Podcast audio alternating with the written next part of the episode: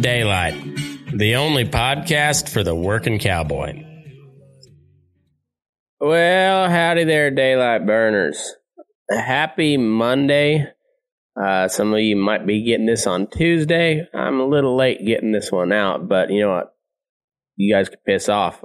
I was at fucking Red Rocks watching Turnpike Troubadours with my lady on a full lunar eclipse.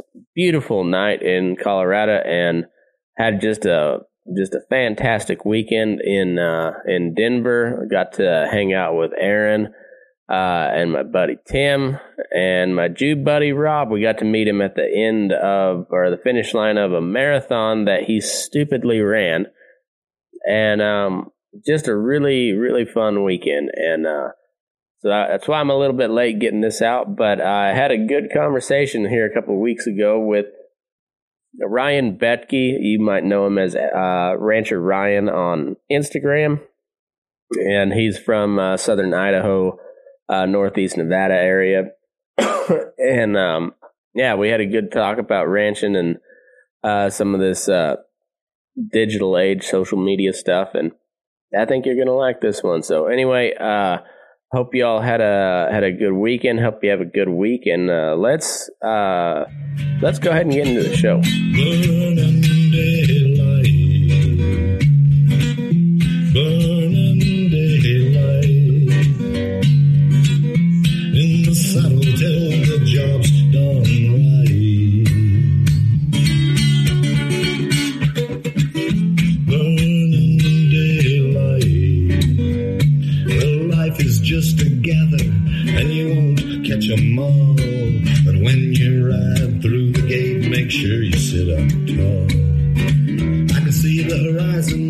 It's looking pretty bright. We'll get your ass moving, son, we're burning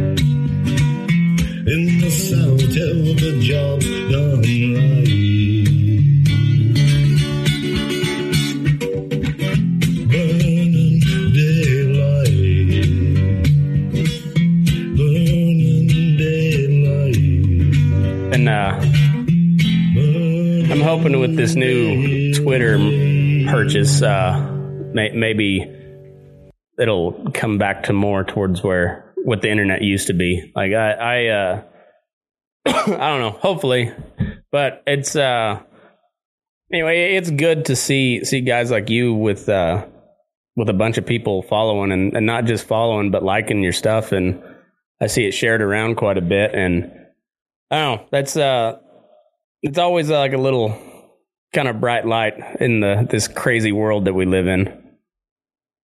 Yeah.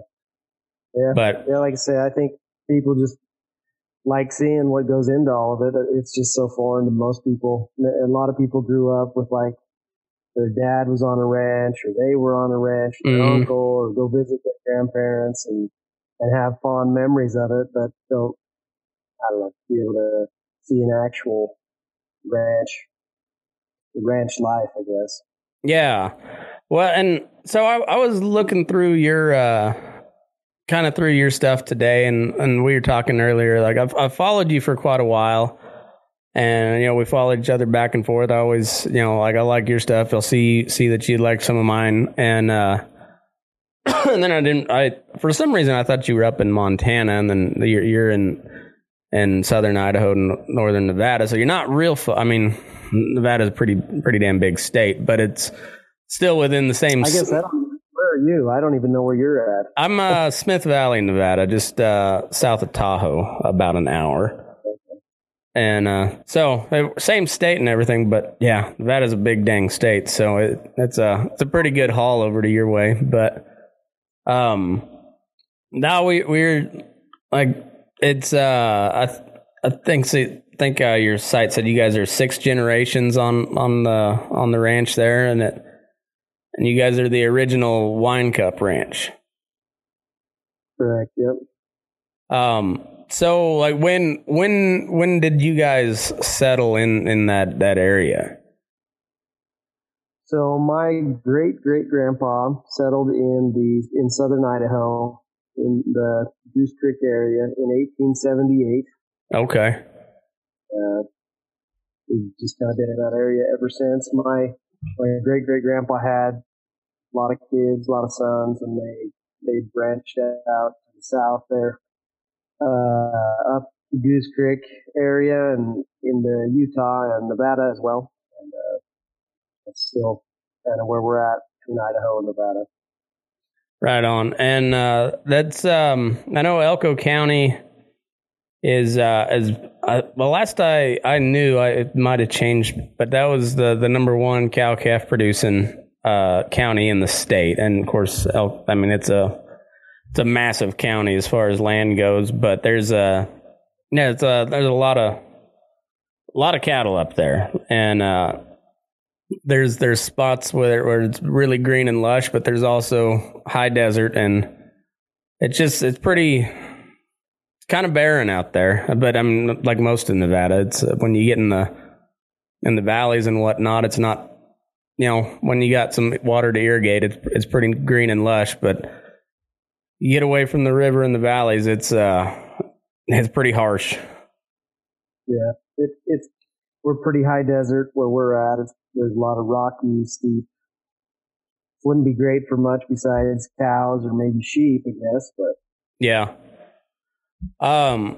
So so how big um how big of a family did you have growing up? And I'm talking like your, you know, aunts, uncles, cousins, and everything. Uh, I'm just there there's a lot of similarities between like the the Scotch Irish families, the Mexican families, the Mormon families. It was just uh, we need a lot of kids to to help around here, so we're we're gonna make a lot of babies real fast, and then you know we've got a lot of mouths to feed, but that also we got a lot of people making food for us too. So it's uh there's I, I'm guessing you guys you had a lot of first and second cousins. Yeah, and like I say, my, where my great great grandpa settled here, um, there, there's a lot of extended family. I've got a lot of first cousins, second cousins, third cousins, mm. fourth cousins, fifth cousins. There's a lot of cousins around. Um, I'm related to a lot of people in the area. Um, I, I'm the oldest of five kids. My dad has a family of five kids. I have six kids, plenty of kids, I guess that's kind of for me. That's kind of what makes it all worth it, though, is just to be able to work with your family and have your kids there and teach them and watch them learn. And I don't know. For me, it's really rewarding. We've we've been in the middle of branding season the last couple of weeks, and to watch my kids be able to be part of that, and uh, my my eight and nine year old now ten year old uh, wrestle calves with the best of them. And my daughter's out there getting shots, and my seven year old was wrestling a few calves, and my anyway, my four year old's right there. It just it it makes it all worth it for me. It's kind of what it's all about to have my kids there and uh, share that with them and teach them. It just makes it all worth it for me. Yeah, it's uh, well, it sounds like it. I mean, six generations. That's uh that's pretty rare anymore. I mean, it's uh, there's a lot of people that love to say that they're fifth, sixth, seventh generation, but it truth is like just most operations don't last that long. They they change hands at some point, and six six generations. It sounds like you guys are going pretty strong. That's that's pretty impressive. Well, we're trying. Uh, of course, every a lot of there's a lot of things come with a business like that, and a family business, and we're we try to been trying to adapt and make it so that we can keep doing it.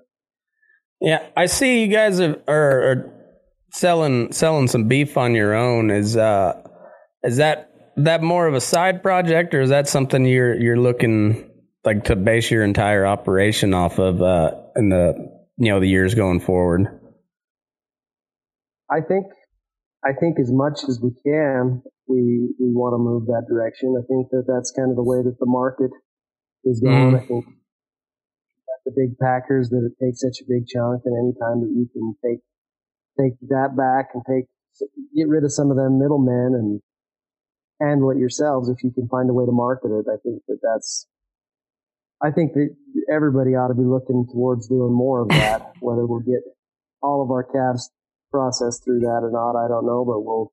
I think we're gonna we're gonna push as hard as we can. Yeah, I I think I, it sound it seems like uh, just just I mean glancing through your website and everything, like you've got pretty good bundles lined up and and whatnot, and and like how how how have you guys done on on shipping stuff? Have you been able to sell quite a bit locally, or do you, are you uh, has the shipping been an issue? I know a lot of people have that have encountered that, anyways. Yeah, uh, of course we've only been shipping for about a month. Oh, okay. over a month. And uh, but so far, so far it's been good. Uh, everybody has gotten their their beef frozen and That's- good anyway. Uh, haven't that's had too good. many issues with that. It's expensive. That's the problem. Is that it's it's so expensive to ship. Oh man, the it's freight on it is so expensive, and then your dry ice and your box and your insulation and all. It's just expensive. Yeah, they're, everything everything nowadays is just outrageous expensive. But I I had been so I'm coming up on three years of doing this, and I remember, you know, early on I was I was only a couple months in uh, a couple months into to recording these. I I started kind of pounding the table that you know because it all kind of I don't know if you remember, but it was uh, like the Western Ag Reporter. Uh, I think that's what it's called. It's that that publication up out of Billings, uh, Montana, and like the Goggin family that that runs it. But they they started that fair cattle markets campaign on Twitter, trying to get Trump's attention when he was in office to maybe move something towards. Uh, I don't know. If, that that was also kind of the problem with it. They didn't. It wasn't very clearly defined what what they were trying to accomplish. Um, but that that's kind of when I I waded into this whole debate because for well, really since I'd left college, I just I, I've been the hired man, you know, whether it be at a feedlot or a ranch or whatever, and had done done some of the managerial stuff, but as far as like the looking at the market, I had I really hadn't paid that much attention to it because I was I was getting paid either way. They weren't my cows, and then I kind of waded into this debate because uh, I had some people ask about it, and man, what a what a mess that turned out to be. Like uh, everybody can basically agree that the rancher's getting screwed, but I don't think there's two two people in a in a group of three or you know a group of ten. There are probably not two people that agree on what the ideal uh, solutions should be, and so therefore just nothing has has changed. And I. Uh, I kind of saw it from from early on that like until there's uh, like a big push to just not sell those packers your cattle, nothing's really going to change. I, I don't I don't care what happens on the, the legislative front, but until until they're having to scramble to to actually purchase cattle, I don't I don't see it. I don't see a whole lot changing and. Uh, I don't know. So I, I think uh, I think the more people that can just start selling their own, uh, I think that's better. I think that's better for everybody involved. I think it's better for the community. It's better for the, especially the the younger market. I'm I'm kind of like the the gray haired millennial generation. Um, but like my generation and younger, the the market trend has become they want to know where your where your your meat, meat comes from. They want to know it was raised uh, ethically. They want to know it was uh, humanely slaughtered. All that, all that razzmatazz that everybody that we've kind of been doing, tried to do uh, from the beginning of this whole deal. But you know, there's bad actors here and there. Um, Yeah. but I think there's not a better way for to just build up our, the, our way of life than selling our own end product uh, at the end of the day. That's the best way you tell your story.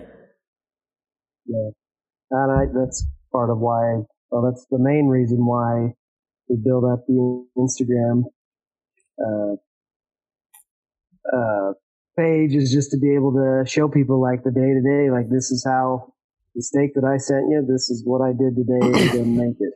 Yeah.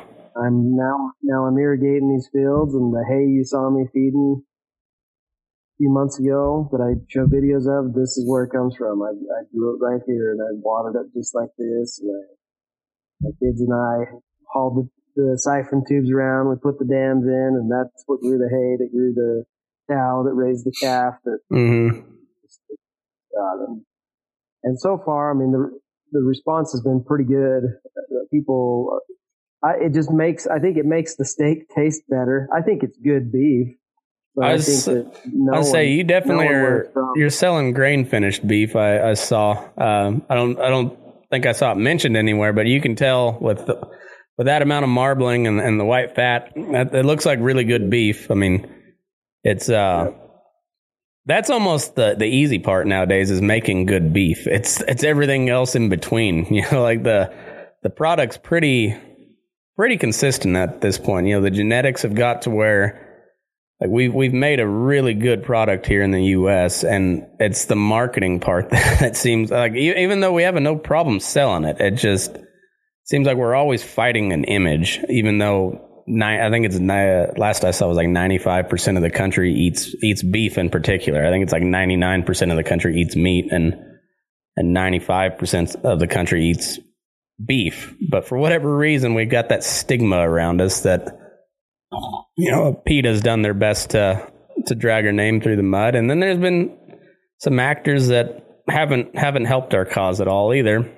And uh, I think there's we got really as a as a business, I guess uh, the the cattlemen in particular got really complacent on uh, on just taking their calves to the sale or selling them on the video auction or whatever and expecting just to kind of make do every year. And then like I just haven't seen a whole lot of a lot of operators really really shift to like the to meet the market you know? They they haven't like you're, you're now starting to see a lot of people on on social media but boy there was a lot of people that were slow to the game on that. And I think you guys are a good example of uh, the response you can have, uh, especially if uh, you know when when you don't have uh, a whole bunch of censorship uh, involved. Like when when your stuff is just to get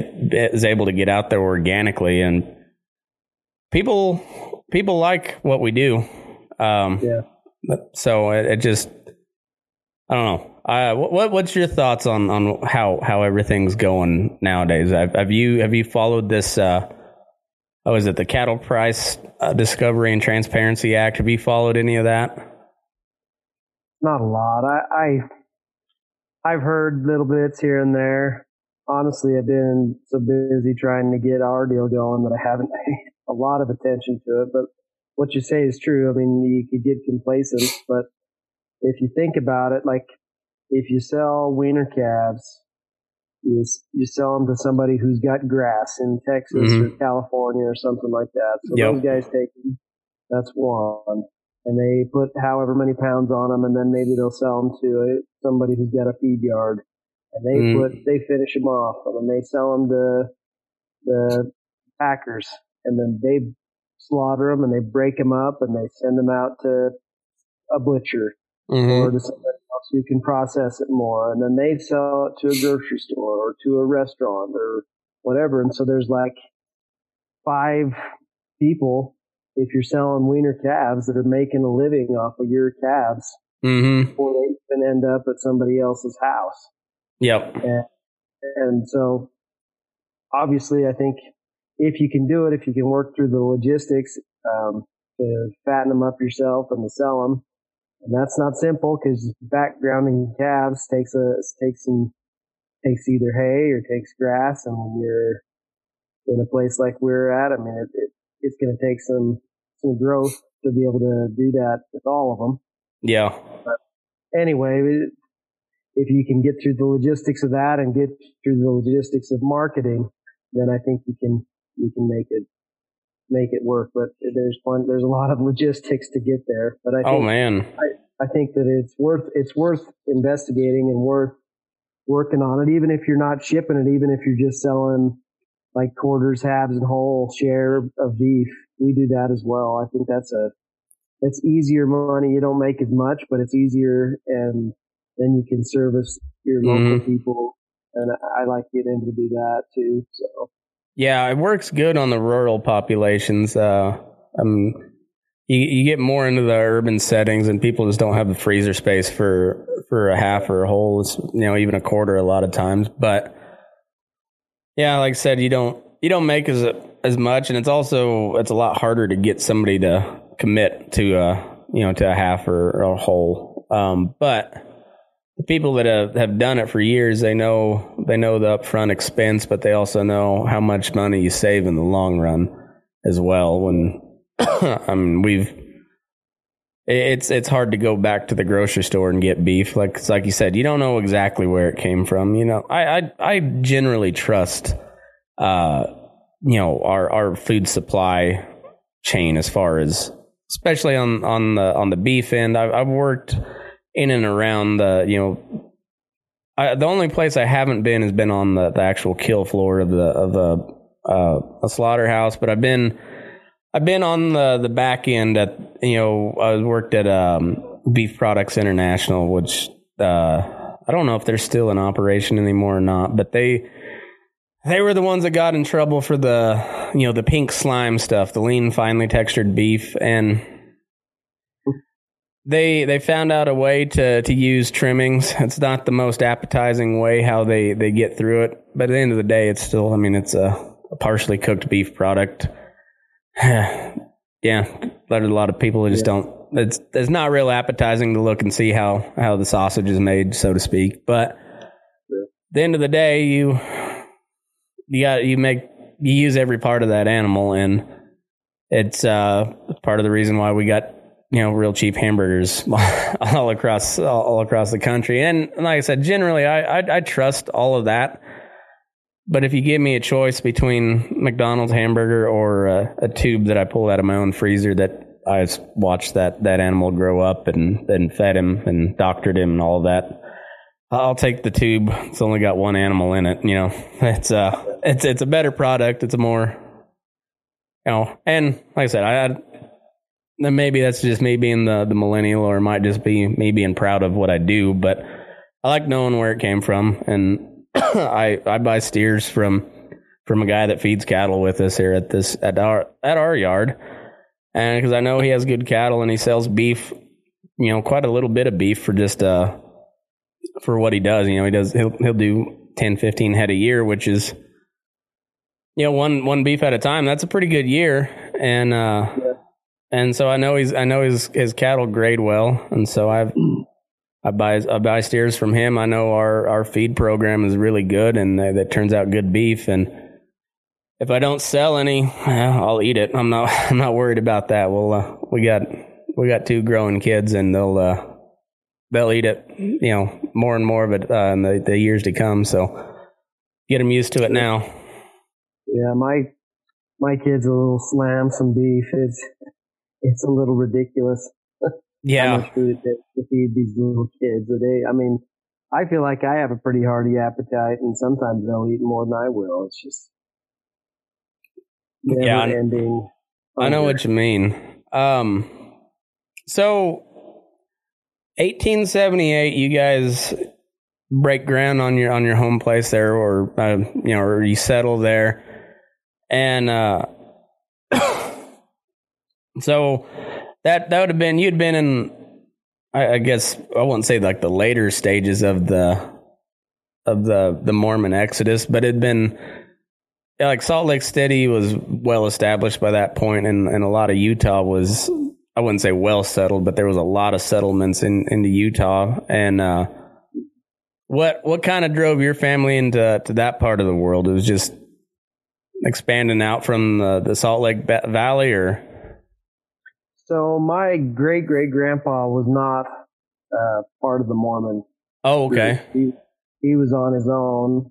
He uh, immigrated from Germany. Okay. Um, I'm not sure exactly on the dates, but quite a bit before that, and landed in New York and ended up coming around Cape Horn and made it to California. And Oh, that's he took the long way around. yeah, he did. I I don't have any uh, firsthand sources on it, but there's secondhand sources saying that he used to talk about how crazy of a journey that was to come around. I can imagine. I uh I had to read that um I forget the guy's name, uh, but the book's just called Hawaii. Um shoot, I can't remember his name. But he did like he's the guy that wrote Centennial and uh he he had a whole series like Texas, Oklahoma, Montana. And they're I mean that this book was like thirteen hundred pages long. But they uh you know, he went through that whole uh ship voyage around around Cape Horn and everything, and then because Cape Horn, South America, Cape what's the it's like Cape of Good Hope is South Africa, I think. But either way, both of them were were kind of the same. I mean, especially down there, South America, because you're you're only couple hundred miles from Antarctica when you go around the the tip there, and yeah, there there was talk like there's times where ships would have to wait like months on end before the weather would would let up to to let them go through there. That you had to be tougher back then. You just like you didn't have much of a choice. Yeah, it was a different different kind of people for sure.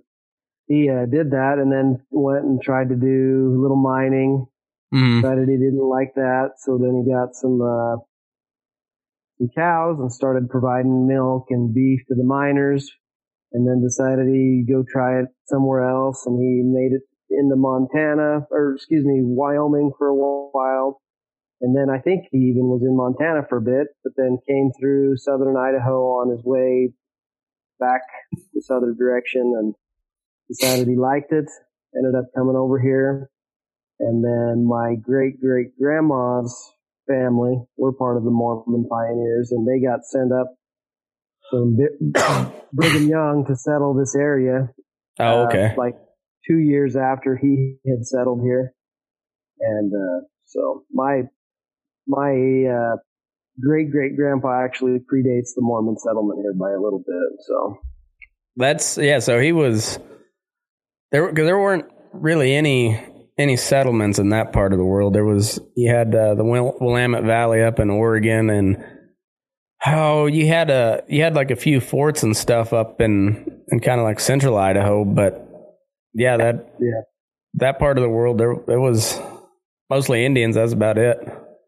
yeah, yeah, there's some record of him having to coexist with Indians a little bit. There being, I, I don't know all the stories, but it sounds like there was a little bit of an uprising there and a lot of people left, but he ended up sticking around and figuring out how to be, be with them.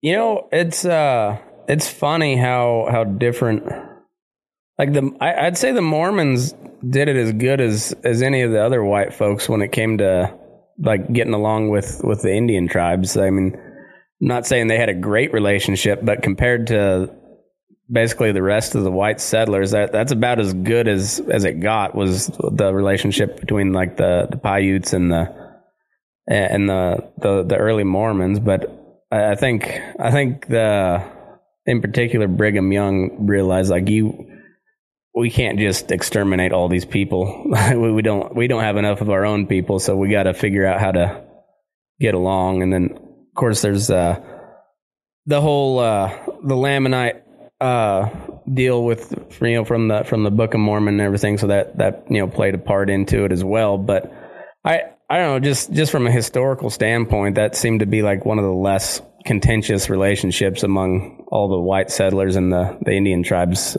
during the you know the westward expansion. Yeah.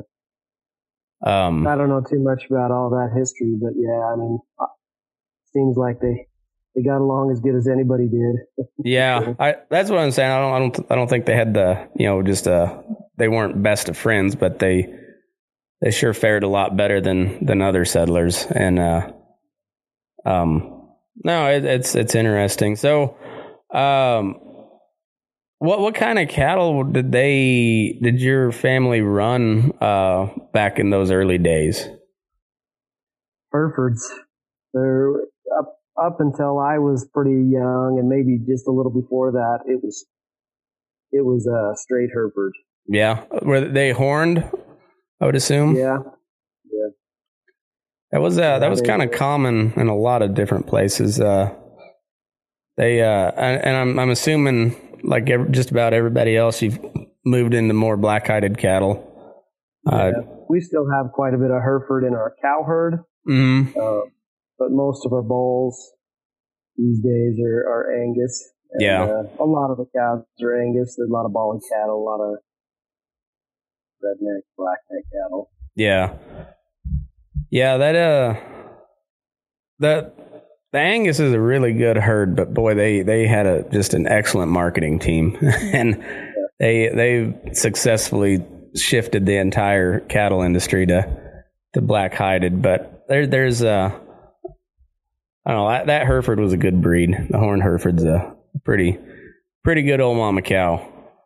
Yeah, like you say, the Angus people have done an awesome job because you go to even go to McDonald's and they say Angus burger, and Mhm. man, this is going to be something different or special. But I mean, maybe, maybe, maybe Yeah. it's good. Maybe it's the anyway. It, it- they did a good job, and for that reason, the buyers like them more. Mm, Kind of what's driven it a little bit, but they have good cattle. I mean, the genetics are good.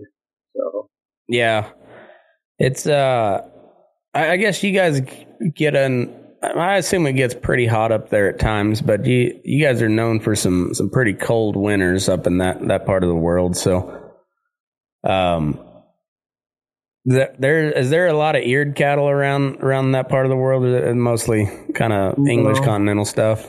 Yeah, there's not a lot of there's not a lot of ear in this part of the country. There, I didn't. I wouldn't figure you guys are far enough north that you you kind of need some. Yeah, I, I, that's kind of what I was I was figuring. Um, and and so that this this place, and has has it essentially uh, kind of stayed the same same general geographic area the whole time your your family's been on it, or is it? like big expansions and stuff over the years, or is it just kind of generally the same same area? Uh, the same area, but as I told you before, I can't remember if we were live when I told you, but my great great grandpa had several sons and they expanded to the south there, Okay, south, of, south of Oakley and into Utah and Nevada. So my my great grandpa was the one who purchased the the wine cup, the old wine cup ranch that's in Nevada. So that was a that wasn't part of the original. And then my grandpa uh, bought some other uh, bought some other stuff and switched some other stuff around. And my dad and my uncle continued expanding. So we've each generation has tried to expand and kind of change a few things here and there. Uh, and now I feel like maybe my part of my contribution to it will be to to help move it into more of a direct to consumer model. yeah. Now, do you guys uh, do you guys feed feed out your calves uh, there? Or do you do you send them to to a feedlot somewhere? Or? We've got a guy who's just north of us, not too far, um, who feeds cattle. He's always fed a few for us. He usually has fed, or often has fed like what we would eat on ourselves. Mm-hmm. And he's always done a really good job. So it was kind of a natural, natural fit to, to go to him. He, like I say, he does a really good job. They get- Yeah, They get good and marbled, good and fat, and that's how we like them. yeah. It's that feeding's a little. Uh, there's a little more to it than a lot of people realize. I mean, it's it's not hard to get something fat, but to get to do it economically and, and make sure they marble like they're supposed to, it's uh, it ta- there takes a little bit, and know, it, it makes a difference when like when you got a good feed and and uh, and everything comes along at you know especially at the rate you want them to, and then, then when you you know you get the steak out there and it's it's marbled up like you want it, that yeah. There's a little more to it than than just throwing some grain out in front of them and letting them have at it. It's uh, but yeah, it's it's funny how there's a like we'll take your your operation high desert. if if if it was still the old days where you'd you'd raise a steer to three or four years old till it got to slaughter weight and then drive him to the railhead, and I I would imagine your herd size would shrink pretty considerably just just from the sheer amount of groceries available out there. Yeah.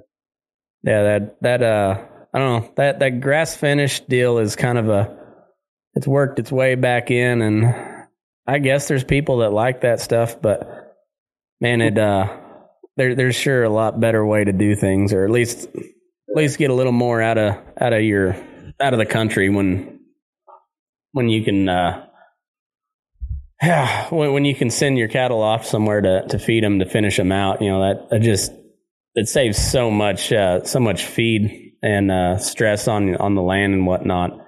It's uh, I don't know. I, I just I, we need to do a.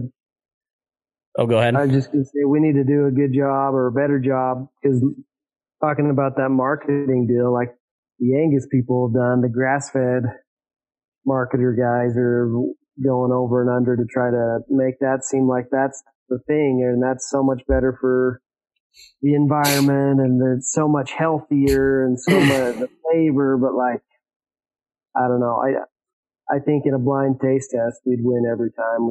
I think so too. So I think we need to keep up the push on the marketing on that because heaven forbid we get to the point where everybody thinks everything has to be grass grass finished and it's just not. Well, that that's when people will start eating bugs on a regular basis because there's just not going to be enough beef to go around. the, there's, uh, I, I don't know. I, I don't think people realize like how much how much more grass it takes to to finish out a, a steer. You know, if you're, if you're finish, the Yeah. quote unquote finish is not a fin. It's not like a. It's not like they can grow and be as big. I mean, you. I don't know. You you might be able to get one to you know 11 1200 pounds but after that then they're just i mean yeah eh, that's and then i, I don't know if, if that's your thing that's your thing but it's uh it's horribly inefficient and i just i don't think it tastes all that good either Yeah. Well, if each their own. There's there's people who like it and I, whatever. I don't I don't care. yeah well and, and yeah it's not to disparage any anybody that raises raises grass fed grass finished all that. That's as long as people are eating meat that's you know that's that's a good thing. I i just i think there's a we've we've covered we've figured out a pretty good way to to feed and and produce cattle to produce good high quality beef here. And uh I, I think the the whole packer consolidation and the vertical vertical integration deal is a real problem that's going to have to be addressed in some way or another.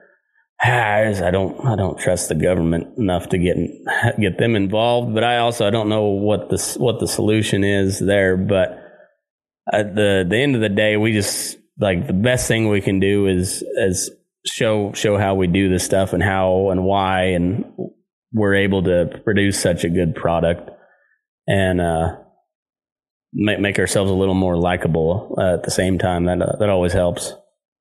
Yep. So I don't know. It's it's one of those things that the the, the Cowboys never really gone out of fashion here in the U.S. So I I'd, I'd like to kind of try to keep it that way, even if that means you know you get some some crappy television shows that uh, people really like, or I, I think they're pretty decent television shows. But um, either way, that that's that's still for the most part portraying what we do in a good light, and that's a that's a good thing. And uh, and now when you can get guys like like me and you and and everybody else that's that's you know trying to show what we do on on social media, and I think that that helps as well. And I, I think I think that'll do more to to help our situation than any of these legislative uh, solutions that they're proposing. I don't. I I've lost a, lot of faith in anything that the government can do. So, uh, Yeah. I I think we might as well give it a shot on our own. Yeah. Well, you can worry about that stuff a lot. There's a, I mean, there's a lot to worry about. There's a lot Mhm. to read, a lot to stir up. But at the end of the day, like I think the best thing is to just go out and do something. Yeah. I mean, you can only you can only control what you can control, and you can only your your sphere of influence is your sphere of influence. And you can grow grow that, but anyway, I don't can't go outside. Yeah. Well, um, so on on on your place, uh, you you guys get uh, you have like cow camps way out way out in the middle of nowhere, uh, and I assume like mo- a lot of your stuff is on on uh, grazing allotments and whatnot, just being given the, the lay of the country out there. So I, I'm- I imagine you guys are a long ways from from anywhere. Yeah. Uh, the the Wine Cup ranch that's there in the northeast corner of Elko County Mm. is probably 45 miles from the nearest town, 42, 40. There's there's a town in in Oakley or in Idaho, Oakley, Mm. and there's Jackpot, Nevada, and there's Grouse Creek, Utah, and it's it's at least an hour to get to any of those. Yeah. So that's pretty that's pretty out there. But we we have a, a house we stay. I've been staying out there quite a bit ever since COVID hit. Uh, and they canceled school. We we just went to homeschooling, Mm. but we've been able to stay out there for the last couple of years pretty consistently. Come back on the weekends. Of course, this uh, and beef thing has kind of wrecked that a little bit because we got to be in in town to ship beef. Yeah. But anyway, but so yeah, that's pretty. It's pretty out there. Um.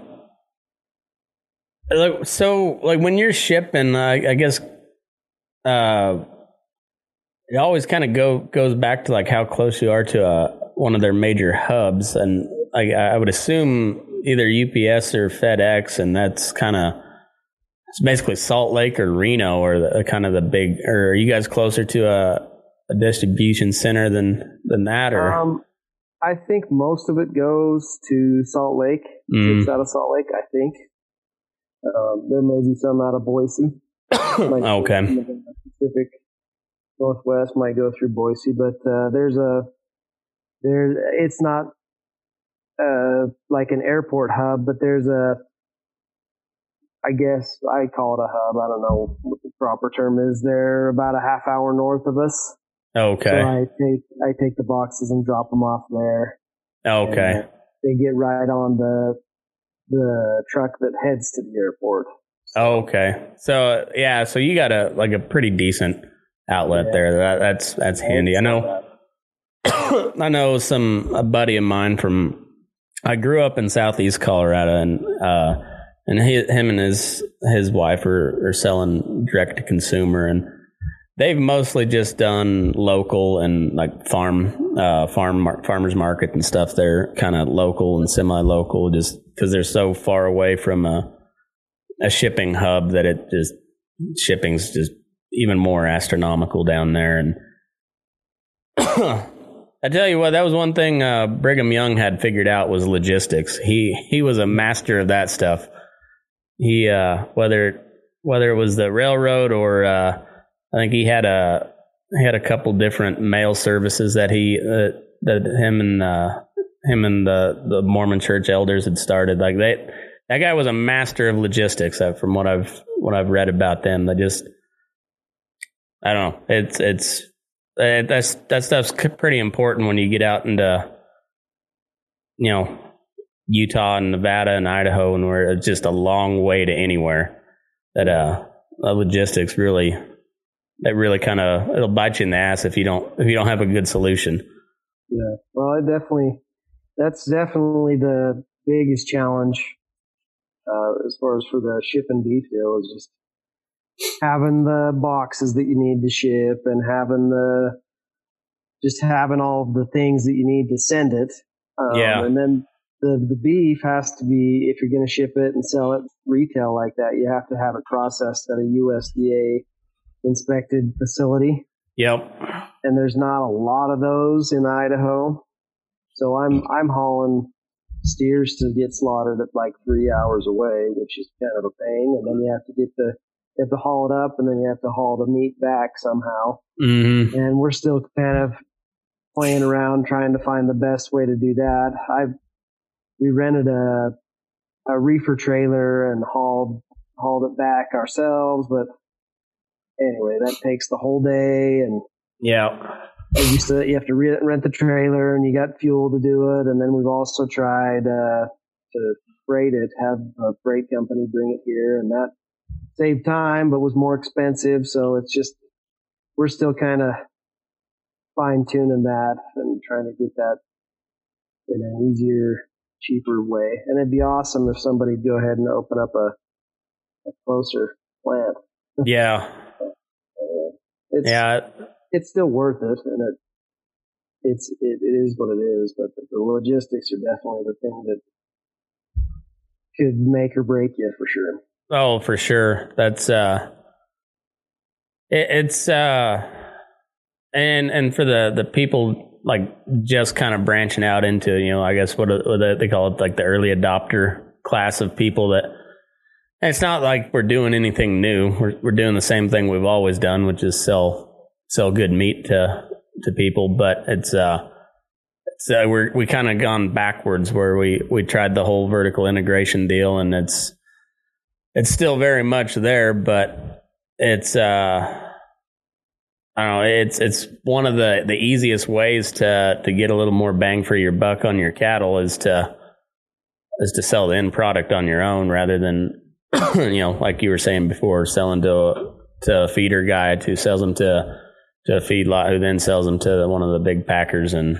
you know, you've got all those steps in between. And it's uh yeah, it's it's hard now I'm trying to get that to scale, you know, it just takes more people to do the same thing and then eventually that'll free up some of the, the logistical you know the market will kind of take care of that. But until until you get a you know a flood of people trying to trying to sell their own beef you know it, i think the the logistics is going to be the biggest issue for for a while. But i don't know if I, I think i think it's a worthwhile venture. I think honestly i think that in my my personal opinion i think that's the the one biggest thing we can do as the you know as the cattle producing cowboy ranching world is to sell more of our own end product and you know get away from those big corporate you know goliaths. We need them they i mean they they kill a lot of cattle. You got to have them but the more we can get away from them the more they're going to have to compete and that just that in the long run that's that's where i think where it has to to go so it's good it's i don't know i I always try to try to highlight folks like yourself that are, you know, trying trying something different instead of just bitching about the Packers for for all of our.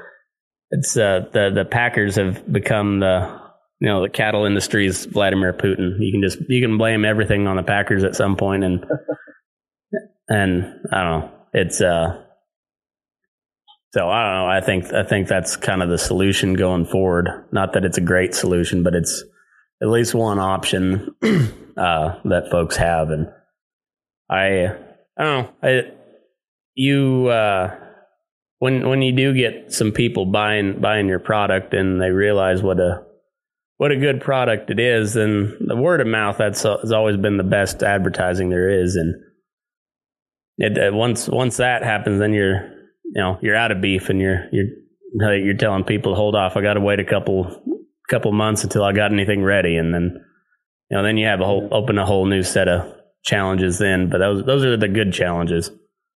Yeah. Well, may we have those kinds of problems. Uh, we're it. I mean, it's a new business, so it takes it takes time to grow it. But like I say, the response has been really good, and though I've had a lot of people reorder. I think uh, you have a you show how it how it gets made, and you share that part of the story with people, and I think it makes makes the beef beef taste better. I mean, I I like knowing a little bit about the beef I'm eating. Yeah. So I I think other people enjoy that, and if it's good beef and and they feel like they could take part a little bit and just a tiny bit of in the raising of it, then I think that it, it helps. It's good for everybody. Good for everybody to know where their food comes from, and Yeah. good for producer as well. I, I think so. I think you know on our end we've not done a a great job over the last 50, 60 years or so of like keeping the urban population in touch with with the. I, that's I think that may have been the biggest uh, the biggest issue between people throughout history is just the, the rural versus the urban. You know, that and yeah, we society has got so far away from know having to know where their food comes from that and and we've been too busy trying to raise that food to tell people about it and why it's important and whatnot. And oh, we had a we had a real big opportunity with the with the COVID stuff to to kind of enlighten some people, and we did a decent enough job. I think. I'm. I think we did the best we could with uh, given the times, but there, you know, when when people walked into Walmart and saw the the meat shelves empty like that that that wake, woke a lot of people up and you saw a lot of a lot of ranchers be able to to start something uh, just from out of sheer demand that that people had because that that if anything that was uh that was one of the brighter spots of the this whole covid deal was seeing that like not only do people still want beef but they're they're willing to go talk to a rancher to get some too and uh I, I, saw a lot of lot of people that I knew from from urban areas uh, posting on social media. Where can I where can I get some steak? And uh, and the good thing was there was a lot of ranchers saying, "Hey, I got you, I got you some." And uh, so yeah. I don't know. That, that was uh, it, it was a good. Uh, I, it was a it was a terrible situation, but there was there was always some there's always some good that comes out of stuff like that, and I thought that was that was one of the brighter spots of it. Yeah, yeah, I agree. I think I think it opened a lot of people's eyes to some of the weaknesses in the supply chain and in, in their own sourcing of food. I think a lot of people started growing more gardens. I think people want to hear more what ranchers and farmers had to say, and I think I think it's important to just get good information out there. I think there's so much crap out there that just just putting good information out there and yeah, there there's going to be some crazy vegans that want to come and talk crap on the page, but I I honestly try to answer any questions that are that are asked. If people are asking questions, I try to answer them mm. because I think I think there's people out there who just maybe like for example, I've been posting branding stuff, and I've had a few people just asking why why don't you just tag them or why don't you just why don't you microchip them and, and it's a good opportunity to be able to to teach a little bit and to share like what ranching is like in a high desert situation where there's tens of thousands of acres or uh, tell people about how it's legally required for us to turn out on this ground that we turn out on to have our cattle branded. Yeah, marked appropriately because like it depends on on your you know each person's operation, but you know a lot of times that brand comes with a set of earmarks or chin wattles or whatever, you know, and yeah, to be to be legal and you know in the up and up, all of that has to happen, especially when you're turning out on public land, and uh, yeah, it's uh, there's always more to it than than uh, just uh, torturing calves. I mean, so it's, it's, not like we're just a bunch of rednecks out here doing archaic torture, whatever. I mean, there's reasons for it. Yeah. There's good reasons for it. And we do what we have to do to be able to stay in business and to raise good cattle. And, uh, anyway, people just need to see it. And, uh, and I think just putting it out there is good.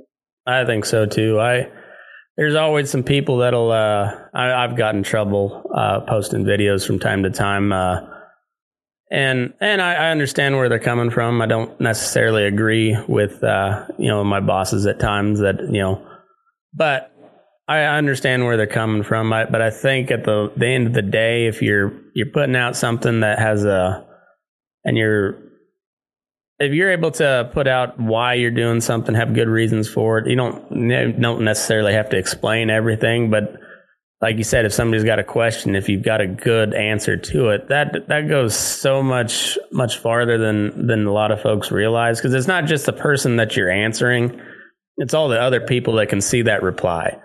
And, and when you're not being an asshole to them, which is kind of fun online, we all know it can be, but it's a lot better off when you can you can just answer the question directly and succinctly and eloquently and and provide good reasoning behind it. That that goes a long ways because even though the city folks don't know what the hell we're doing they're still normal rational logical thinking people for the most part. And uh and we also we want to make sure that they keep buying our product because that, that's kind of how we stay stay in business. So it's uh uh, those repeat customers are always the most important. The, the first timers, you, you always want those, but you want them to come back because because uh, you got a good product and uh, when you're an asshole to them then uh, they don't have much incentive to come back. So even though it might be fun for a little bit you might you, you end up losing business that way. And I sometimes there's a fine line knowing who who to to, to talk nasty to and who to who to answer directly and appropriately but I don't know it's social media it's kind of a mess it, always has been, probably always will be. But if you can, I don't know, I guess it's if you treat people online like you'd treat them on in in person, that goes a long ways too. Yeah, that's the thing. Sometimes it blows me away as people come and say the worst like stuff, ridiculous stuff that like you'd get stomped into a hole if you came and said that to some people around here. Right. But but because that you can't see them and you don't know who they are and you don't know where they live, you go, you feel like you can just say whatever. Like yeah. ugly, ugly stuff. Like I, I can't even imagine some of the stuff that's been said, but like just the keyboard courage that people have. Oh, it's it's insane. It's insane, and well, then it it ends up sometimes, not always, probably not as much as I'd like, but then there's times where you get punched in the face by Mike Tyson on an airplane because you're you're too used to just of just saying stuff with no repercussions and eventually you're gonna you're gonna run into somebody that doesn't doesn't take so kindly to it and but I, I don't know it's people will say the worst worst stuff online but yeah it's it's hard not to feed into that sometimes but you realize that yeah, hey they're they're line the wrong direction a couple times. yeah. Catch me in the wrong catch me in the wrong mood, I might say something a little snappy. I I hear you. I'm I'm the same way, but I I I always try to if I do something like that, I at least try to say it in a way that it's going to get a laugh. you know, that it might piss the person off that I'm talking to, but if it gets a laugh one way or the other without making you sound like too big of a jerk, I guess that's the best way to go, but I don't know. It's uh, I, I think I think the best thing you can do is just like I I've said it for a while on this show is like we we've got to stop waiting for somebody to come tell our story for us and just we have in this little deal here, you know, the power of all human information ever at our fingertips, so we could use it for for some good. And uh, so I, I'm glad to see guys like you uh, doing it and doing it well and and having people respond to it. That's always a it's always a, a good thing to see. Yeah, well, it's been it's been fun to do and been fun to meet lots of cool people. I mean, there's a lot of people out there who are just legitimately interested in the life and interested in knowing where their food comes from. And I've I've made a lot of really good friends with with people just just chatting, just asking mm-hmm some of them have become customers now, and it's just it's been a good experience to be able to talk with them and to teach and to just meet good people. I agree. That's one of the well, it's probably the coolest thing about starting this podcast has been able to to just meet some really really excellent people and uh, be able to have have guys like you on it and tell the I. Uh, one of the reasons I started started this because there wasn't anybody telling good cowboy stories uh, on podcasts. There was people with cowboy in the title, but it was either you know motivational or something. I just what no, like I wanted to hear cowboy stories from guys that were out there doing it, and because those are the those are the best stories I've ever heard in my life. Or just or just and it, they're never stories when things go well. It's always when when when stuff doesn't go according to plan and. uh oh, your your horse your horse busts into or a cow busts through the fence or whatever whatever it is. There's always those are when the best stories happen, and you don't get those from a guy sitting behind a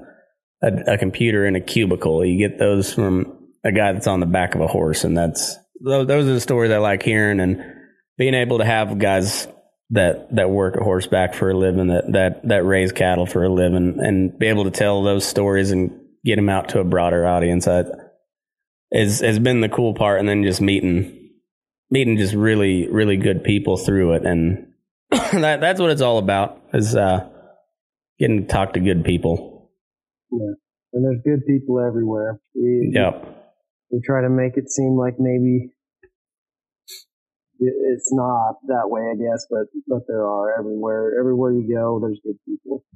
Yeah, I think so. And if you if you turn off the news every now and then and, and look up from social media and you'll like you go into town and realize that people still get along pretty decently for the most part. It's uh uh some of sometimes the anger is really really superficial and people are just people. Yeah. But um, man, I I really enjoyed the conversation. Uh, where where can everybody find all your stuff uh, and and get a hold of you? So uh, my personal page is just at Rancher Ryan on Instagram. All right, And uh, if you want to follow our our beef business, uh, that that uh, page is at Hat Brand Beef. okay, And the Hat brand is what we brand all our steers with, and that's what our beef company is called. nice. Bottoms brand. So Hat Brand Beef on Instagram and on Facebook. And our website is www.hatbrandbeef.com. So Awesome. find me. Well, we'll uh, we'll send everybody your way. Hopefully, you get a few more orders, and uh, I'm sure you'll get a you'll get a handful of follows, if, if nothing else. And I don't think my crowd will yell at you. If they do, it'll be because uh, it wasn't cowboy enough. That's that's usually what they'll yell at you about. But Yeah. every, everybody, everybody, every cowhand thinks somebody else is doing something that ain't cowboy enough. So you'll probably get a few of those. But Got a head, head and heel instead of snag and drag or something like that. yeah, some there's always an argument to be had, and uh, we're the only ones allowed to partake in that argument. Though the outside world can they, they have to stay out. It's uh that's cowhand only arguments. But uh, I appreciate your time, man. Uh, thanks everybody for tuning in. Um, make sure you go follow all the social medias. Uh, if you followed me enough by now, you know where we're at. All my stuff is up on on the screen as well. So anyway, thanks for tuning in. Uh, and move your ass. We're burning daylight.